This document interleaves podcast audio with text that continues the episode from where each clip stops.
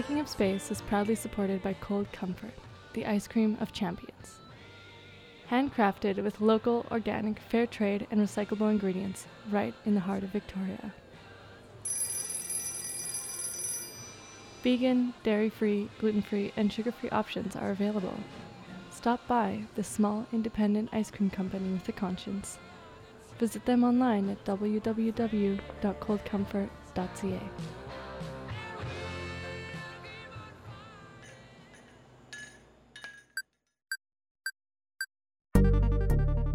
You're listening to Taking Up Space, CFUV's intersectional feminist podcast, and I'm your host, Anne Bernice Thomas. In this series, we feature unheard and marginalized voices as folks from the community speak up and speak out about key topics that matter to them. This episode features conversations on personal space, body autonomy, and consent. While discussions about consent and autonomy are becoming increasingly prevalent in feminist spaces, it's important to include marginalized folks who have to fight harder to maintain their own bodily autonomy in these conversations. In our panel, we chat with a few folks who make and have made their work through advocating consent. Before we begin, I just want to add a warning that this episode deals with mature content specifically revolving around sexual assault, so listener discretion is advised. Alright, let's get started.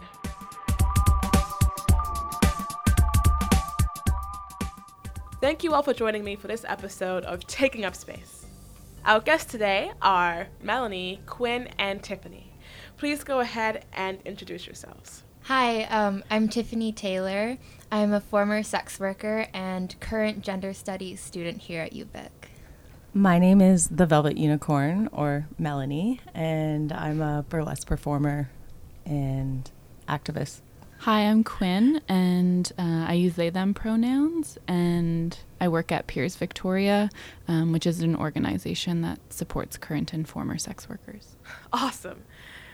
So, in your lives, you've all taken on work that involves either advocating your own body autonomy, others' rights to their own body autonomy, or both.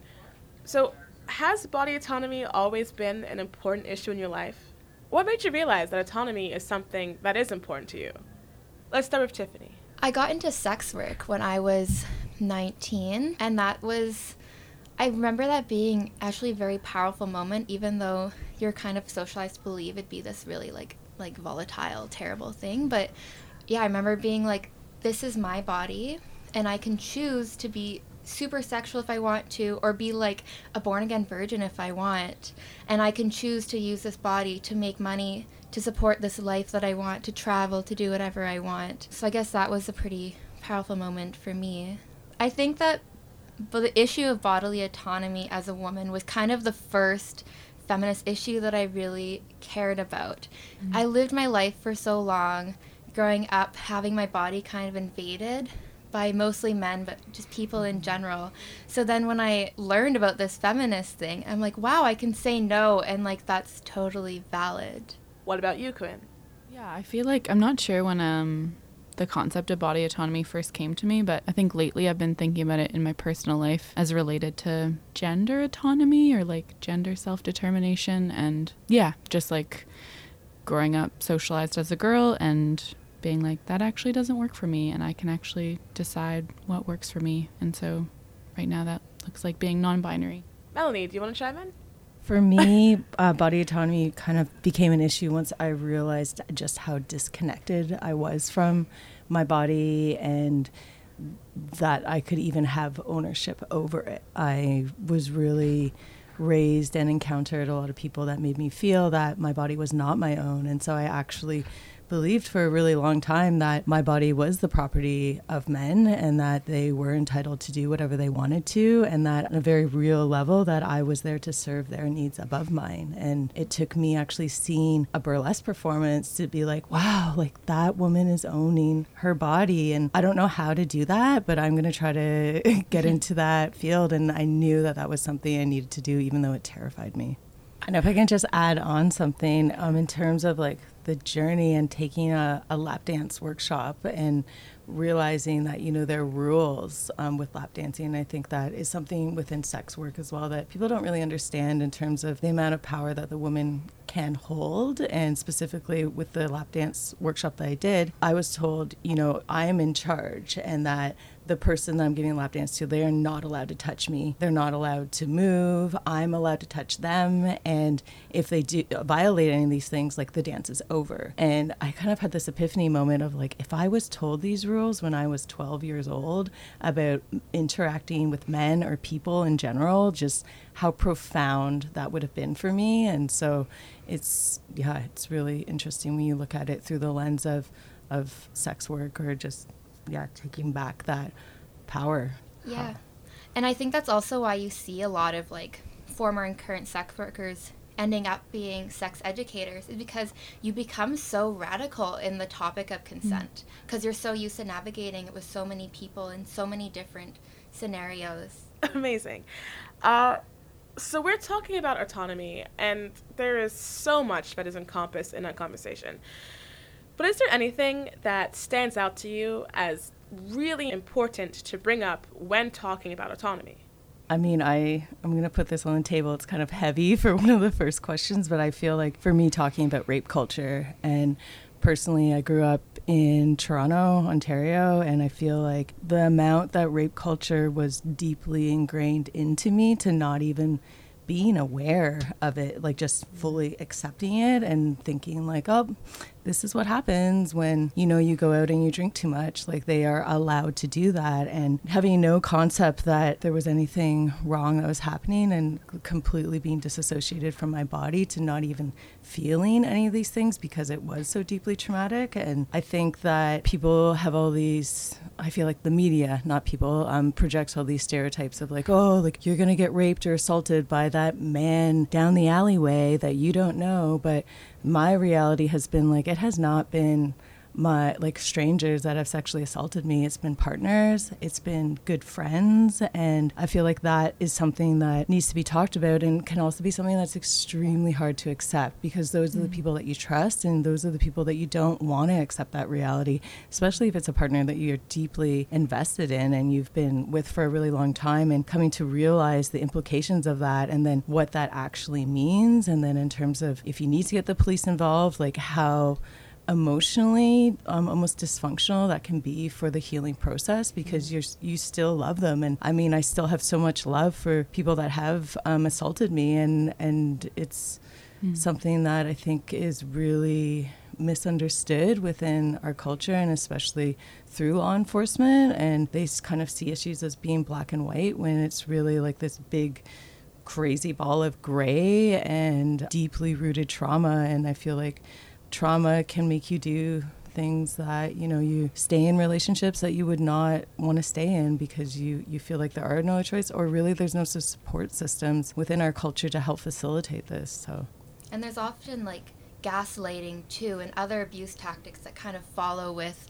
sexualized violence as well mm-hmm. which makes when you're trying to come to terms with being a victim of certain things you really question yourself and that can be traumatic as well it's like re traumatizing yourself.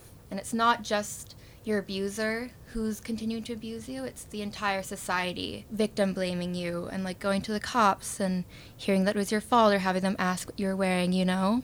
Hmm. Or I even had a police officer tell me, "Oh, we've looked him up, and we've looked at his Facebook profile, and he doesn't look like he would be dangerous." And so and that was even a female officer that said that to me. So mm. i mean like what does dangerous look like? Yeah. Right? Like, and i'm like do you know how much abuse he's been through? Like do you know his history? Because you can just look at a facebook profile and think you know somebody. And i mean you can know certain things but i feel like people that are really good at manipulating and are you know the people that are really out there to violate like they're not going to post that mm-hmm. warning just so you know like that's not how it works yeah. and we're starting to see so many men come out who are presenting themselves as these hyper liberal feminist allies and then we find out what these terrible things they're doing mm. you know so like who do you trust mm-hmm. that's very true oh what's his name the like the CBC guy. Mm, yeah. He took in, in like university. He was like one of the only men like the women's studies course. Yeah, he took like the women's studies course and learned, I guess, about like how like women think and quote unquote and was like, yeah, I don't know. It's interesting that that they manipulators stay educated, I guess. But then, even then, I would say in this discussion of rape culture, there's still so much ignorance around it and what how dangerous ignorance is as well. Yeah, off that, I was just going to say like and when men and like masculine folks are like expected to be a certain way in the world and like grow up in rape culture, like it's not also not surprising to hear that to me to be like this person went to a women's studies class when the dominant culture like yeah supports rape mm.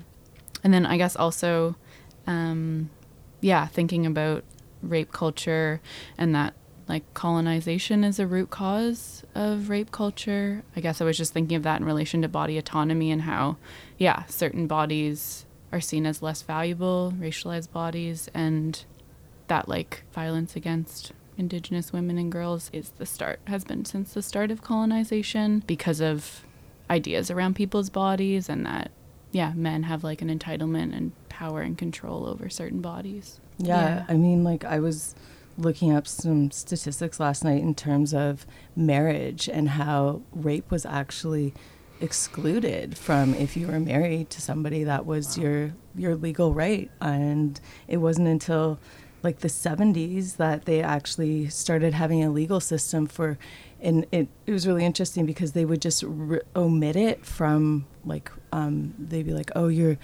like you're allowed to be married and then they started removing rape from that but like from a very like fundamental level marriage always included that as part of it so it's interesting to think just the fundamental establishment of marriage and how that that is part of it and then now we're almost like trying to omit it, but then we still have this foundation of marriage, like on a global context. And so, yeah, it's just, and so it was 1983 in Canada that that finally changed. And when you think about, you know, the older generation, like having that as law and really believing that. And I mean, I think it's great, amazing that it finally got changed, but on a very real level, it's like thought processes don't change as quickly as the laws do. And then there's, of course, the people that are like, oh, well, the government decided that this was a good idea, and like they don't know that I'm entitled, and da da da, and just, it, um, I mean, I think it. I think once you have something that is legal, that can really stick a lot longer than when you do finally get the laws changed. And mm. it can be hmm. hard for people to change. It can be hard for people to accept. And then I also think even the awareness. Like I wasn't even aware that that changed or that that was part of Canada until maybe a year ago. And so, how many other people don't even know that actually nope that was uh, that was law here in Canada. And then you look at the global context and just how like how many of those laws still haven't changed. Mm. and so and then where are we learning about consent? And what are we learning about consent? Because like what you said like that's about consent being seen as like irrevocable. But now we're seeing like we're trying to include this conversation about well, when can you consent? Like if you if you're too drunk, you can't consent. You know, if you're under a certain age, you can't consent. If the person is, a, is in a position of power over you, you can't consent. But I feel like there's so many people who just don't know that. Very powerful answers. Thank you. Alrighty, so we're going to take a break. And when we get back, we'll continue the conversation on how conversations on consent and autonomy show up and play out in real life. Coming up next, the CFUV's production team has put together a step by step guide to understanding, asking for, and using consent. That's in a moment. Stay tuned.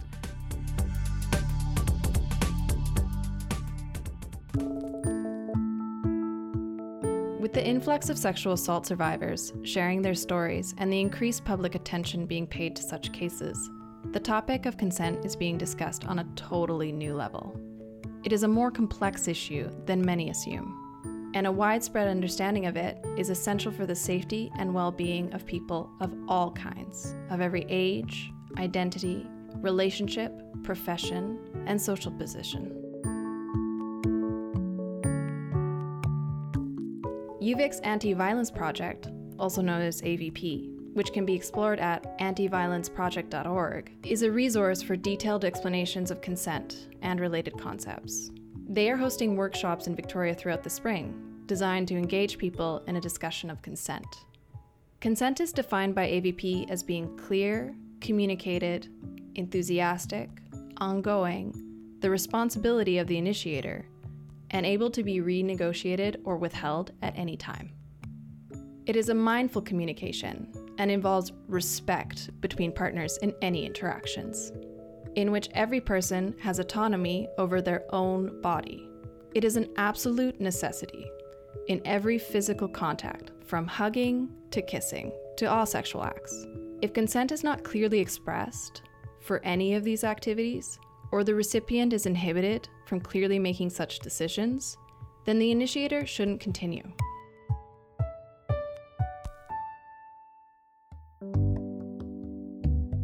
Consent is most often described as needing to be informed and enthusiastic.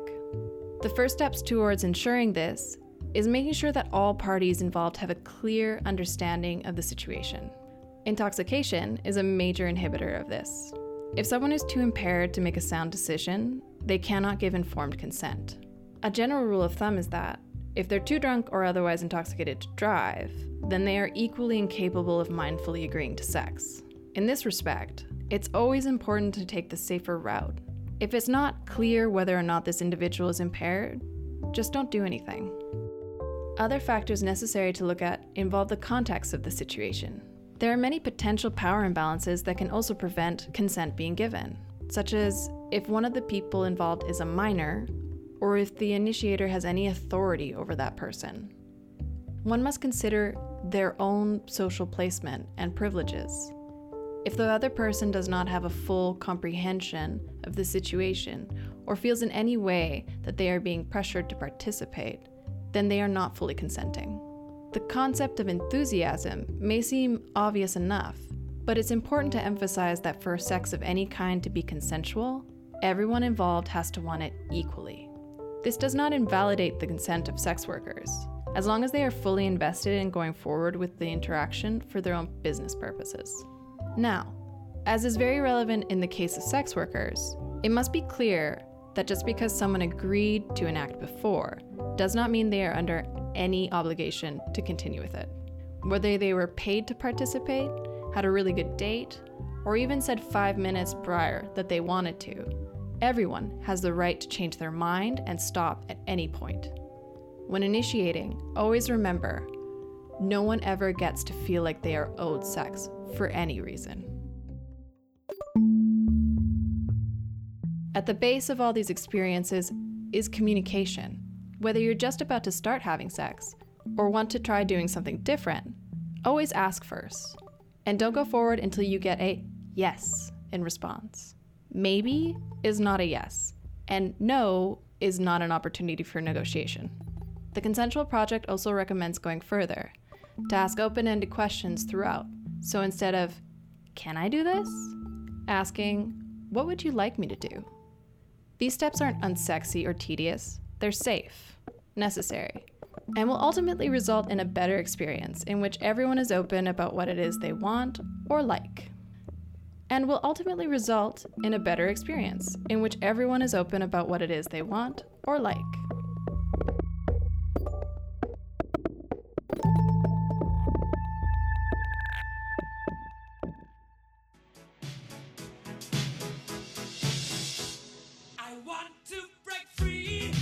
Break free from boring ice cream with Cold Comfort.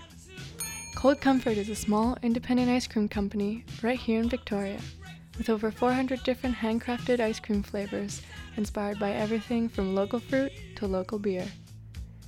Curiously flavored and locally made, they've been doing whatever the hell they feel like since 2010. Head on down and treat your taste buds today. Check them out at www.coldcomfort.ca.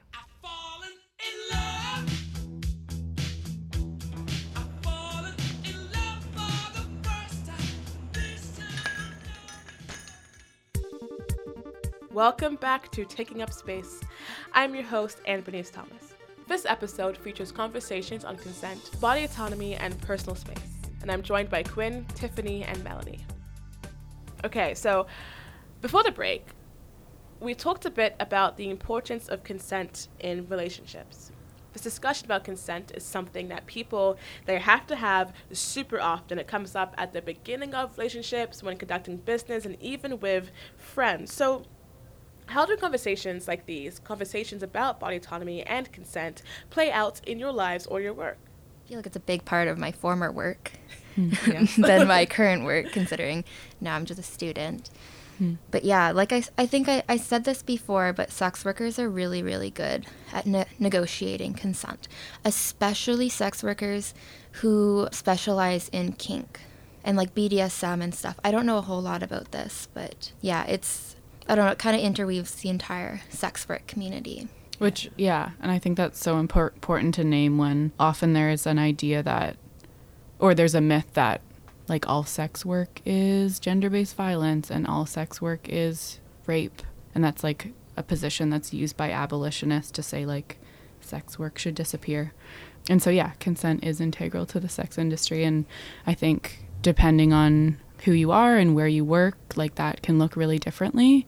Yeah, I think for me personally, I feel like in terms of being sexualized by people or men, just even walking down the street, um, it's something that I've encountered in my life for my whole life. And when I first started getting into burlesque, people would be like, "Oh, but now you're up there and like you know appeasing the gaze of of men and women," but just like what are you like how can you say that it's okay to do that? And then i feel like on a very real level like there, there's no discernment for me between like being on stage and you know whether i'm at a pool in a bikini or i'm walking on the street in a snowsuit. Like i encounter it everywhere i go constantly all the time. And so for me to get on stage and put together a routine about something i care about for me is like one of the only places i've actually ever felt safe to do what i want to do because i'm doing exactly what I want to do. Whereas in, in these other situations where I can be fully clothed and drinking a tea somewhere, and then somebody is doing something that makes me feel extremely uncomfortable or is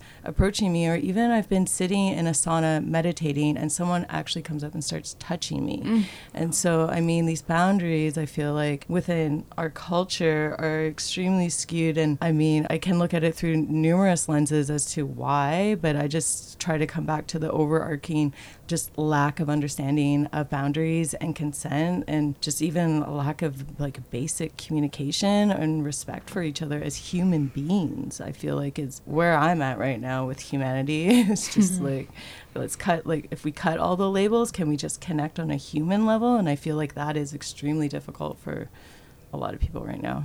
Hmm. And it's so powerfully healing to be able to choose when you're sexualized too. Which is like like what you said with burlesque. Like I felt the same thing when I was a stripper. I would be up on the stage and I'm like, you like I am going to decide how you are gonna see me. This is the part of my sexuality you're gonna see. You're gonna pay me for it. And then I'm gonna go home and like put on some sweats and not be sexual anymore. hmm Awesome. So it seems like this conversation we're having is revolving mostly around consent.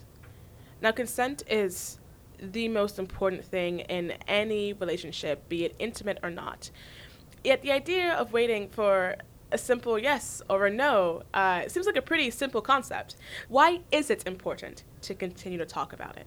I mean, I think Quinn brought up some good points in terms of colonialism, and I really feel like, in terms of consent to even be on this land and coming to terms with the fact that this is stolen land and what that does in terms of like, not only is it, I feel like, stolen land, but people are really not, well, a lot of people are coming to terms with that, but I feel like there's a very real large population that are not willing to actually admit that. And I feel like when you don't really admit what's actually happened in this reality, you're disconnected from the land and you can't really connect to the land here because you don't really know what happened. And then that is like a circle. And so you have the disconnection from the land, you have the disconnection from ourselves as individuals, and then disconnection from each other and the community. And I feel like when you have all three of those, then then it's like consent. Well, what's consent? Like, how do I even know what that means anymore? Because I'm like, you know, so disconnected from everything that is grounding and part of these systems that there's like yeah lack of awareness lack of boundaries and like where does something begin and something end? And so then consent is like completely blurred. And i feel like we're now kind of at this point where we're trying to build this culture of consent which is great. But i've also seen you know within that there's just so much of a lack of understanding of boundaries that it's it's hard to articulate and navigate. And i feel like really coming back to this almost cultural sense of us like being entitled to this land rather than acknowledging like what has really happened here is kind of then feeling this like entitlement to each other and entitlement for me to do what I need to do and it's yeah a mess totally yeah. thank you for saying yeah. that um, I guess I'm also thinking about like in a very plain way why we're still talking about consent is that the frequency of sexualized violence and sexual assault is so high and impacts people of all genders, particularly women, feminine folks, two spirit people, trans people, genderqueer people. So, in that way, like consent is an alternative to rape culture and, yeah, is a tool that can, in some cases, prevent violence from happening. And also, yeah, just thinking about as like an adult person the importance of like educating folks when they're young about consent.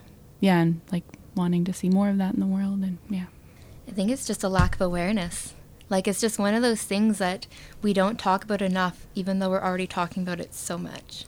There always needs to be more because there's always more to talk about because there's like smaller things we don't talk about like when you go to hug someone how do you ask for a hug without pressuring someone? Or like hugging a small child how do you know they actually want to hug you and they're not socialized to hug you? Because you're a big scary adult you know?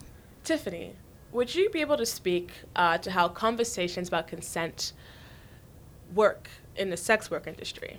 Obviously there's no like formal classes that teaches you to be a sex worker. Yeah. so when you learn to do it um, it's very informal basically the first few times are kind of a mess with yourself. You're just kind of like, I'm going to ask for this and like, let's see how this goes. But then as you keep doing it, like, that's one of the problems with criminalizing sex work. Like, obviously, it's not totally criminalized here, but when you criminalize sex work, sex work, you don't have this community of sex workers. And that's so important because there's such a mentorship. And when you talk to sex workers who've been doing it for longer, um, they have so much good insight on just the smallest things. Like, even just like, how do you get someone to wear a condom when they don't want to wear a condom? You know, like, because normally you would just walk away, or maybe you wouldn't, I don't know, but yeah. And then just like, um, I used to be an escort too, and you kind of like find your specialty within that field so I did some pretty vanilla stuff. so I didn't really have to worry too much about like safe words and stuff, but occasionally I did, and that's how I learned was like having a client come in and like be like I want to do this and I'm like okay I'm open to this but like we're going to have to sit down for the first 15 minutes and be like you can't touch me here you can't say this you can't do this or this or this and then this is our safe word. Okay go. Perfect. Thank you for sharing that. That's really fascinating so it's pretty clear that you all have a really great handle on what body autonomy and consent is. So, how do you address questions about body autonomy that come up in your work and life? How do you want knowledge about consent to be passed on? I guess I'm thinking about like um, supporting survivors or people that have experienced sexual assaults or harm, and how like sometimes when you're supporting people, certain like myths will come out and perhaps people have internalized like some victim blaming themselves. And so just like affirming people's right to their own body and yeah just like it wasn't your fault. You get to decide what you you do with your body and that didn't happen in that situation. I also think we need to talk more about the intersecting identities that make you more vulnerable to sexualized violence. Like especially i think we need to look at being a sex worker as an intersecting identity because of course there's also race and indigeneity and gender, LGBT, but also when you're a sex worker, like you said, like there's all these myths and then there's these stereotypes.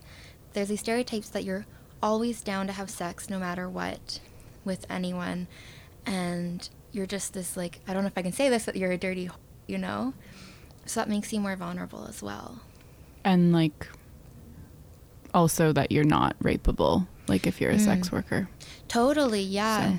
and that if you're paying for sex, like within that hour you paid for, you can literally do whatever you want to their body instead of it being um, a sexual encounter in which money is included in the negotiation of consent and is integral to that. But yeah, like you can still definitely rape a sex worker. in case anyone didn't know. And you were talking, um, Tiffany, about also the laws and how the laws affect sex work. And just like a concrete example is in Canada, purchasing of sexual services is criminalized. So people buying sex, that's not legal. And so, for example, for some folks working outside, it's hard to negotiate consent before um, and have those conversations because, yeah, people don't want to be like quote unquote caught um, buying sex. And so then, in, yeah, the laws make it ultimately more dangerous for people. Yeah, it pushes it way underground. And same with indoor sex, too, or indoor sex work. You have to do it all online, which means you've never met this person until they show up at your door or you show up at their door. Instead of having a place like a legal brothel or something where you can sit and chat with someone, and if you get a weird vibe, you can walk away without being harmed. And then I guess there's probably also support systems in place in places like that if things do get dangerous or things are becoming outside of those boundaries that were negotiated upon versus where we're at right now in terms of kind of going into you don't really know what and yeah Yeah, and then you have to be more secretive about it too. And then the stigma too is so powerful. Like if you're if you're sexually assaulted as a sex worker, there's even more victim blaming, even more than if you were like a non-sex worker who was like drunk and was sexually assaulted. Even though like it's never the victim's fault, and I feel like I can never say that enough. Mm-hmm. Mm-hmm. Yeah.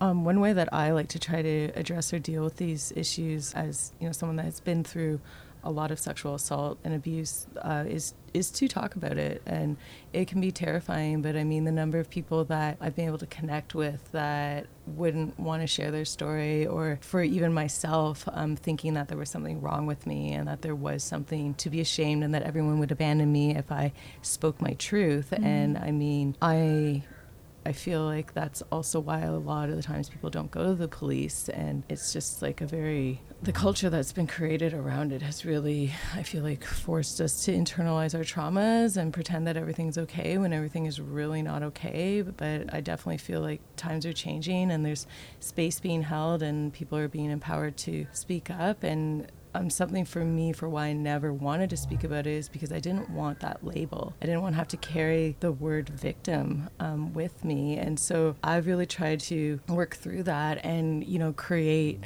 a different sense of myself, identi- identify myself post that and to not get stuck in it because I feel like it can be really easy to be stuck in this like oh my god I am broken. I'm never going to be able to be fixed or I'm going to be in therapy forever. And and not seeing that you know there is light at the end of the tunnel that this is just a step that you need to move through. And I feel like that is really important um, because it yeah, especially through the context of like moving forward with your own romantic relationships and what that means when you've encountered um, this type of trauma and, and like how do you navigate that and how do you move through that with a new partner and and not being stuck in those past um, triggers that you know do come up and that it is possible to work through them because I think it can be so scary that you're just like no no like I can never go there again. And then you, you know you're also almost re-traumatizing yourself by not allowing that healing to occur. But again, I feel like our culture really doesn't hold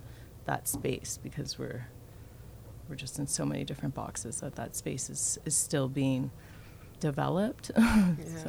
Something pertaining that that I've struggled with recently too is at what point is my fear protecting me from being re-victimized or Mhm. is my fear preventing me from some amazing relationship you know because when you've gone through something you're so hyper vigilant and you like will see something that you perceive as a red flag but you're like but was that really a red flag? And then you're questioning yourself and that's why it's so important to have like a a counselor or a therapist or something to be mm-hmm. like am i being crazy? I'm not being crazy right? Like this is okay? And yeah, and like, and then who do you trust afterwards? And it's interesting you said the thing about not wanting to identify as a victim because, like, I don't identify as either a victim or a survivor. And I don't know, there's no other words left to hmm. describe it, but it just, it doesn't fit. Because when mm-hmm. I say survivor, I feel like I'm expected to be strong all the time.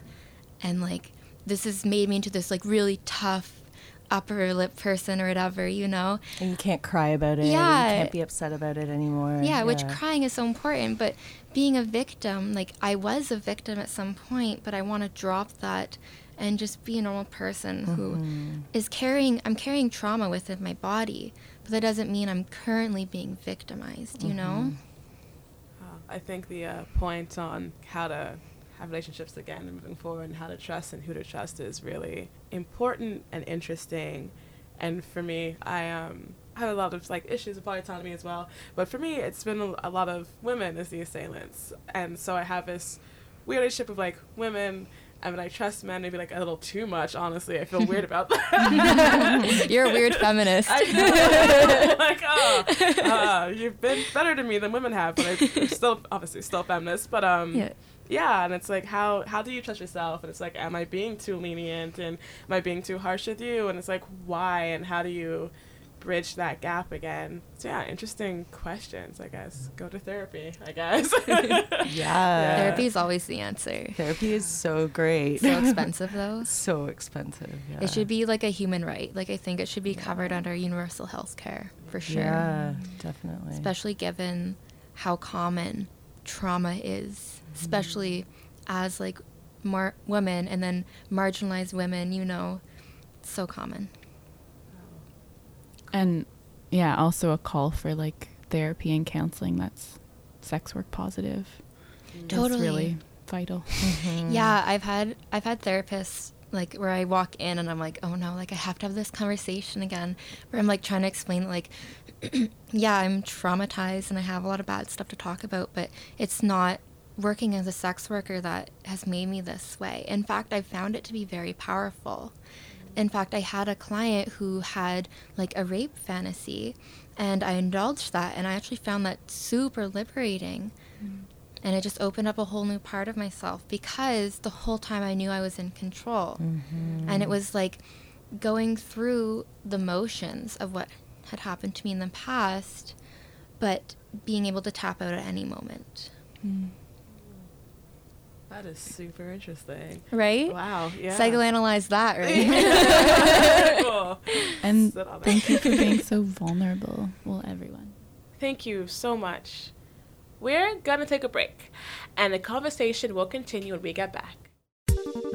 Up next is a spotlight on an event that happens across Canada. The Red Umbrella March is an event that brings attention to sex workers and advocates for workers' rights in the sex industry. That's coming up. Stay tuned. December 17th marks the International Day to End Violence Against Sex Workers. On this day in Victoria, red clad individuals march from Bastion Square to City Hall, carrying umbrellas that match the hue of their clothing. This group makes up the attendance of the Red Umbrella Day festivities, as supported by Peers Victoria, UVic's Anti Violence Project, and UVic's Third Space. This event is held in support of sex workers and to raise awareness on the fight towards workers' rights for those in the sex industry. How did this event come about? Back in the summer of 2013, Vancouver's Triple X Workers Solidarity Association of BC held the West Coast's first Red Umbrella March in congruence with similar events happening across six other Canadian cities for the National Day of Action. Dozens of participants joined the march from the Vancouver Art Gallery to the Pivot Legal Society, carrying red umbrellas and signs declaring sex workers' rights are human rights, among others. From a blog post on Triple X's website, What a busy day that day with the north lawns filled with Bhangra performances and tents, and the south steps filled with Falun Gong meditators. And it was family day at the gallery. We couldn't have asked for better weather. Not too hot to start, then full bright sun during our march down Hastings Street, where bystanders joined in the parade and young men hung out the windows of the hostel hooting. A big, big thank you to everyone who participated and contributed and made it such a success.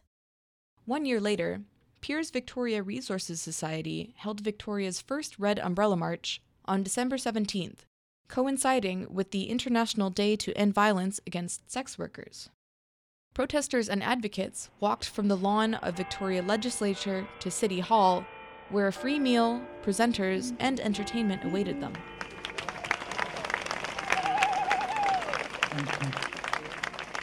The march has been an annual event since then, with attendants taking to the streets of downtown Victoria to raise awareness for sex workers' rights.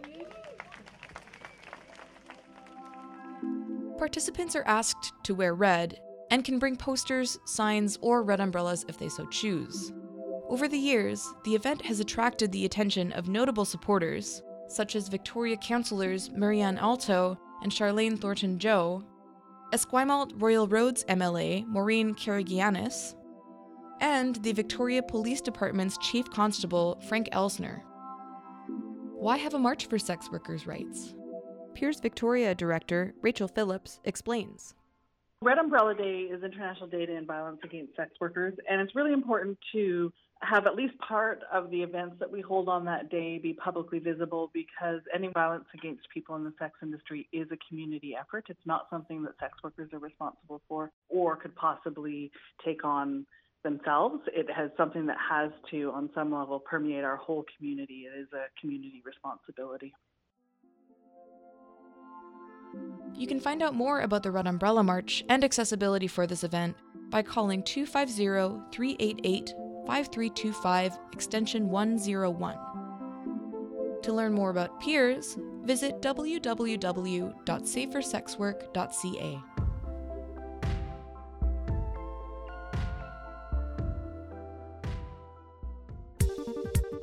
Welcome back to Taking Up Space. I'm your host, Anne Bernice Thomas. In this episode, we're talking about body autonomy, personal space, consent, sex work, and so many other amazing topics. I'm joined by Melanie, Quinn, and Tiffany. So, as I mentioned at the beginning of this episode, uh, those who come from marginalized social locations have to fight so much harder to maintain their personal space and body autonomy. So, panelists, uh, could you speak on how your social location affects your understanding of consent and autonomy?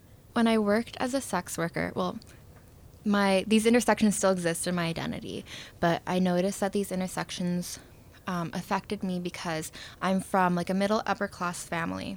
I'm white, I'm bisexual, and I have a disability. So I have like two marginalizing identities and two privileged identities that are core. With bisexuality, as soon as I came out when I was young, I felt hypersexualized. And so doing sex work was almost like a way to capitalize on that hypersexual identity that wasn't really an authentic identity, but I was I was used to carrying. When it comes to class, that was important because it changed the type of sex work I did. And I felt more comfortable talking to these middle class to upper middle class or upper class men. And I sound like a rich white girl all the time too, which is usually what they're looking for.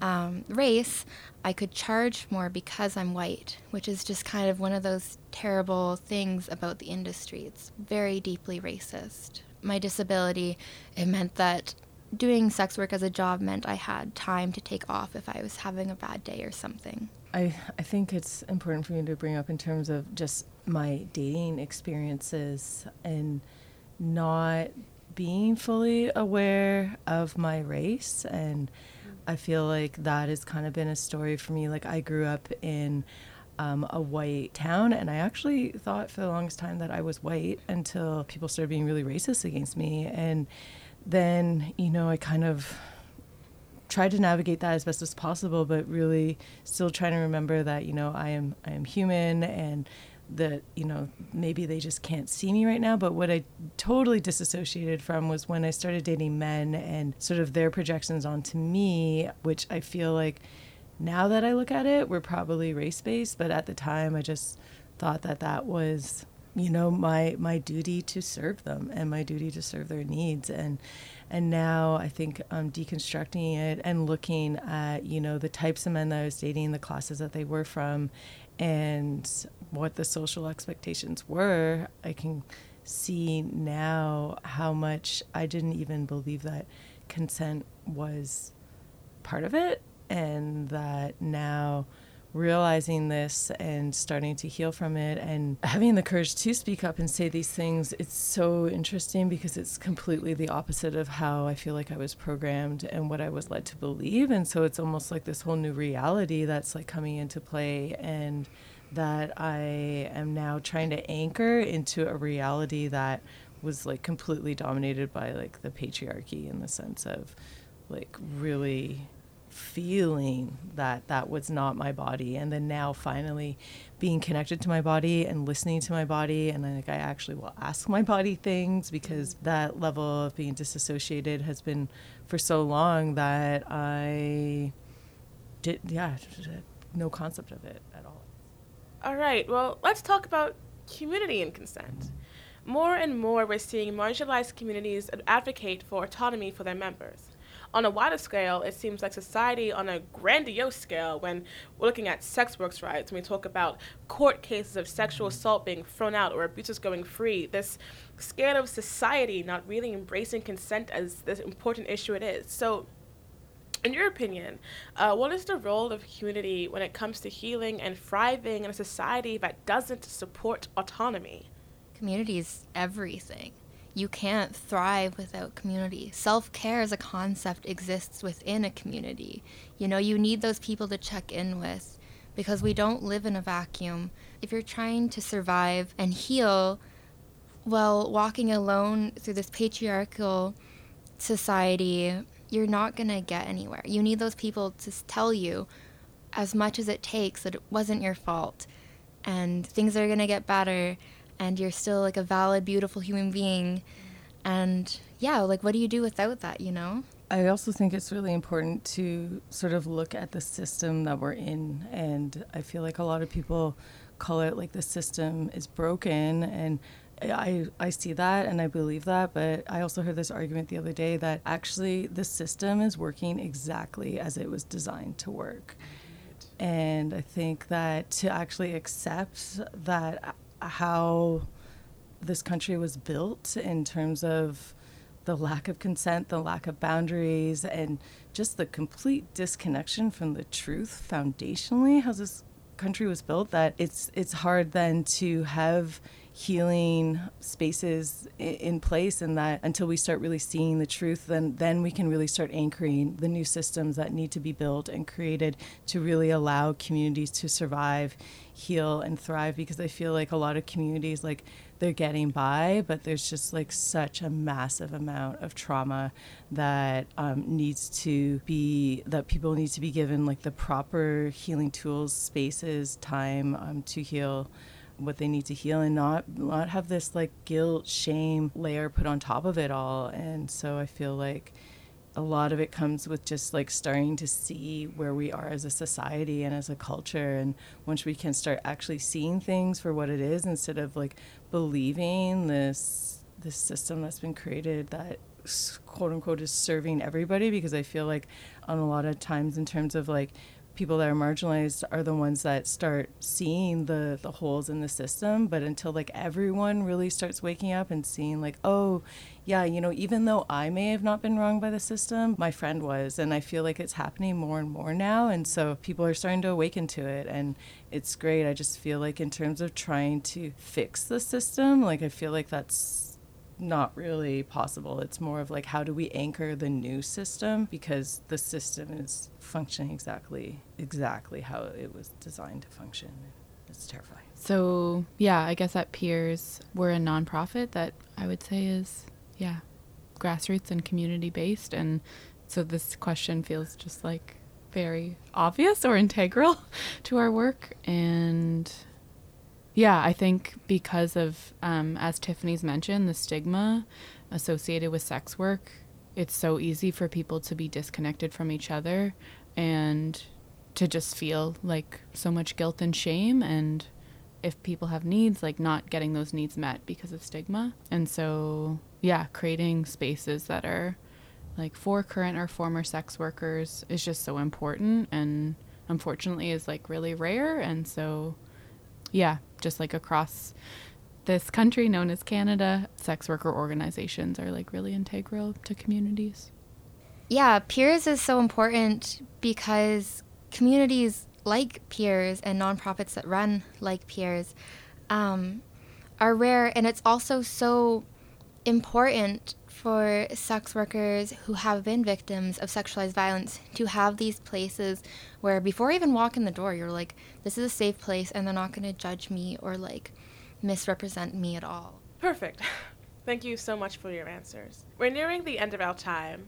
So, is there anything you'd like to end with? Any last comments for our listeners? I guess in terms of boundaries, um, from what I can speak on in terms of not being aware of boundaries, you know, because of being sexually assaulted and stuff and having that sort of distorted, I think then when you try to navigate the healing of where these boundaries are uh, and then continuing to attract unsafe people into your space, it almost then made me feel anyways that this was just like a reality that was going to keep happening over and over again because the same people would keep being attracted to me and i feel like you know on a energetic level like it was like because of what has happened and i had not healed it this kept coming to me until i would have the courage to let that go. But it was almost like my mind was so distorted that it actually felt good that these people I was actually attracted to and I actually really cared about them and really loved them a lot. And it wasn't until I started actually through a breathwork session that I really connected with the abuser, um, my first abuser, that I was able to see what they saw when they went to abuse me and like what they took from me and that control that was taken away from me. Then since that experience, I've been able to connect with like well how much forgiveness i have for myself because i did turn to substances. I did turn to you know disassociating from things and realizing like yeah i did that because that was messed up. Like that was really effed up. And and that's okay. And that is how i chose to to get through that tough time and then now coming to this place of like okay so how do i reassert my boundaries and not keep facilitating the same um, circle and through counseling and really just connecting and asking my body and seeing how although my mind was programmed to think that that was love and that this was something positive my body my body knows what my mind you know can't possibly know. And so connecting with my body and, and seeing how my body feels about it before making these decisions that I feel like have been programmed and that are just almost triggered by these people that don't don't treat me appropriately, but I'm still trying to discern what is safe and what is unsafe. It's like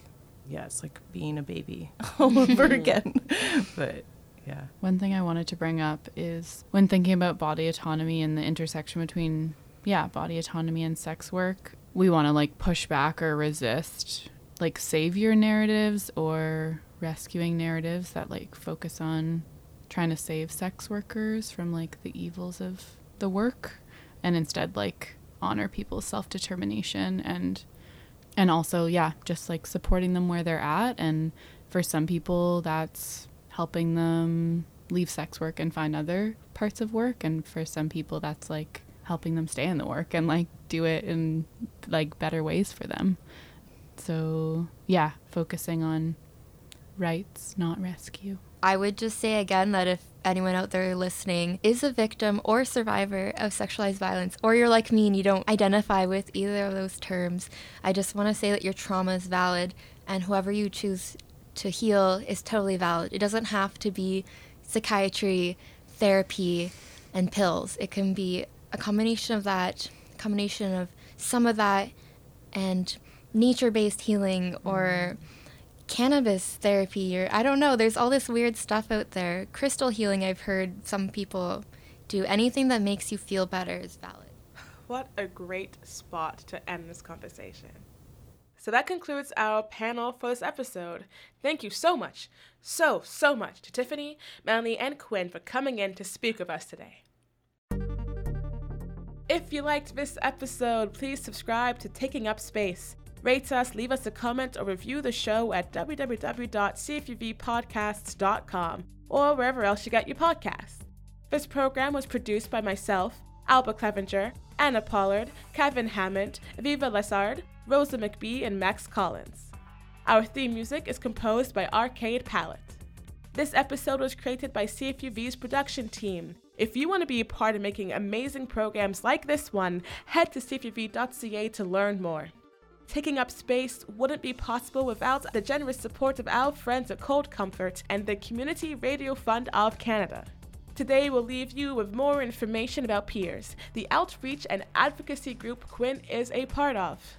I'm Anne Thomas. This is Taking Up Space. We'll catch you next time.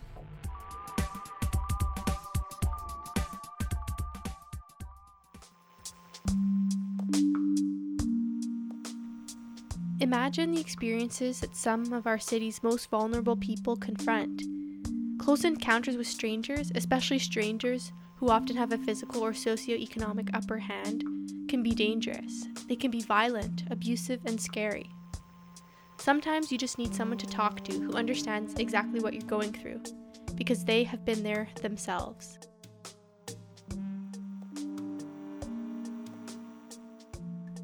This is how Peers Victoria was started in 1995. A group of women met up at the Downtown Women's Project and agreed that there was a need for services for sex workers, for a safe space to go and get support, a place where you wouldn't be judged. At the core of Peers is to have people reaching out who have lived and worked in the industry. Who better to offer a non judgmental, client centered service where people get help with what they personally need help with and create a plan to achieve their goals. Back in 1995, the group became known as the Prostitutes Empowerment Education and Resource Society, PEERS. Originally, it was a support group for women wanting to leave the industry, but evolved to be a place where anyone in sex work could go who needed care and support. Eventually, in 2009, Peers Victoria Resources Society was born to reflect the change in language, as prostitute was no longer an appropriate word to use for sex workers. Though the group mostly serves women, they also have resources for men and trans people in the industry and are always looking to expand who they can help.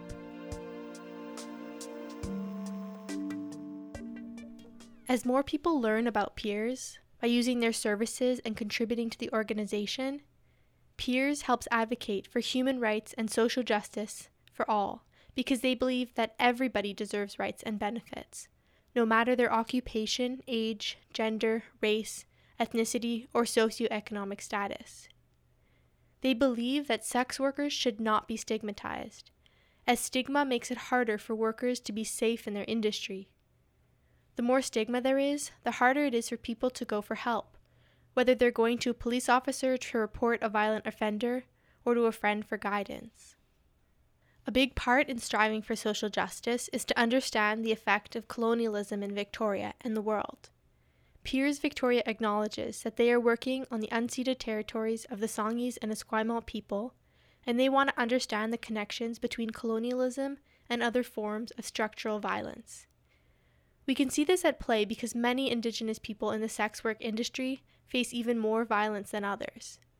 Peers wants to be part of the movement that addresses these specific issues. Peers offers a bunch of different services. They have outreach workers who provide medical care and also help sex workers get access to housing, food, income, and find social support groups. They focus mainly on helping people with HIV, AIDS, and HCV and other health problems. In addition to their drop in center, Peers has its night outreach program. Every evening, two support staff walk around Victoria giving out harm reduction supplies like needles, crack kits, and water, clothing and health and safety information, and whatever else is needed. Driving around town in their van, staff talk to people who need help and try to keep sex workers safe and healthy. As an effort to teach the public about the diverse experiences of sex workers, Peers started an initiative called hashtag Sex Work Stories. They feature different voices of sex workers in Victoria. According to their website, the purpose of this series is to challenge the stereotypes that exist about sex workers, and in the process start to tackle the stigma associated with the work. Human beings lead diverse, complex, and contradictory lives. Sex workers are no different. They say that they hope Sex Work Stories gives you the chance to get to know a few of them. Here's an excerpt from Cyrus's story.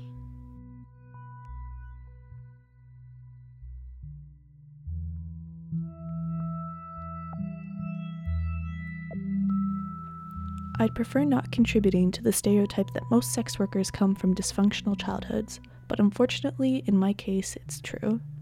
I was 14 years old when I came out to my family. It was the first time I ever saw my father cry. This was on a Saturday. By 11:30 the following Monday morning, I was disowned and committed to the Lakeshore Psychiatric Hospital. I started running away at least 3 or 4 times a week. I was discovering myself right along with the gay scene in downtown Toronto. I'd stay out all night partying. Then, around 6 a.m., I'd roll onto the grounds. I'd ring the bell, and when someone came down to open the door, I'd push past them saying I was hungry and tired.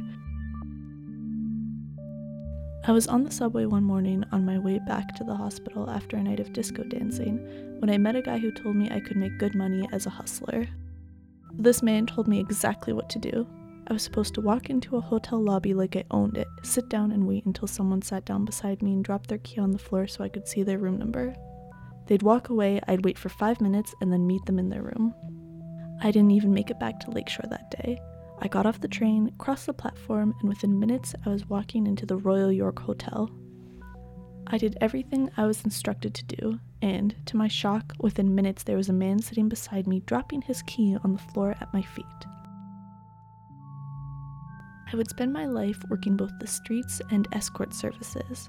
I worked all over the US and Canada and even spent two years in Central America. To be a prostitute, one needs to know who they are to understand why they're doing what they're doing. I never understood the emotional repercussions until it was too late. When I started selling sex, I thought I had finally found what I was missing. It took me years to realize the difference between desire and love, years to understand where that line is drawn.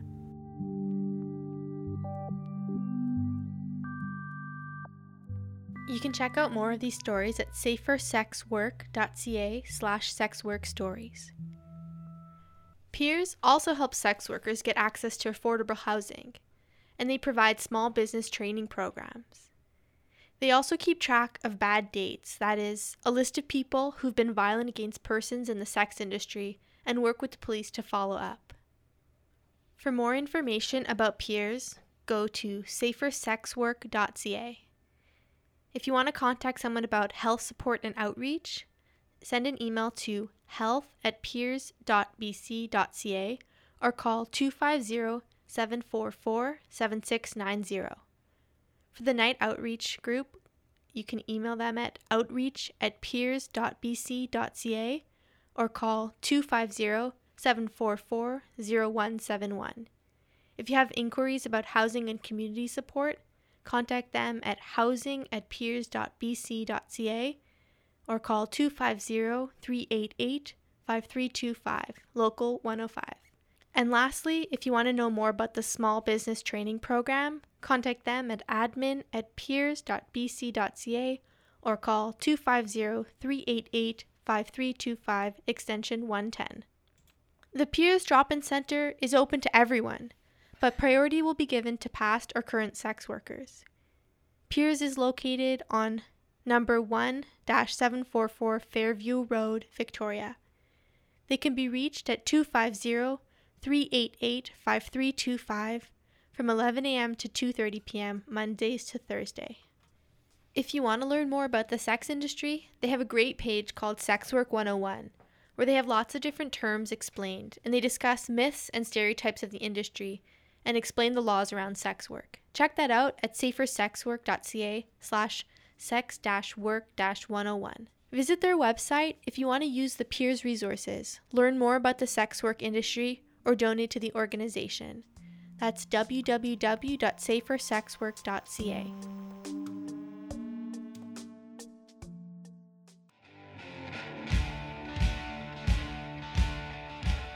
Cold Comfort is an ice cream store with a conscience. Crafted by ethically paid employees using local, organic, fair trade, and natural ingredients, Cold Comfort offers high quality, guilt free ice cream. Ice cream is for everyone. They make dairy free, vegan, and sugar free options, as well as gluten free ice cream sandwiches.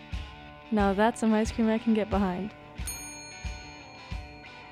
Find out more at www.coldcomfort.ca.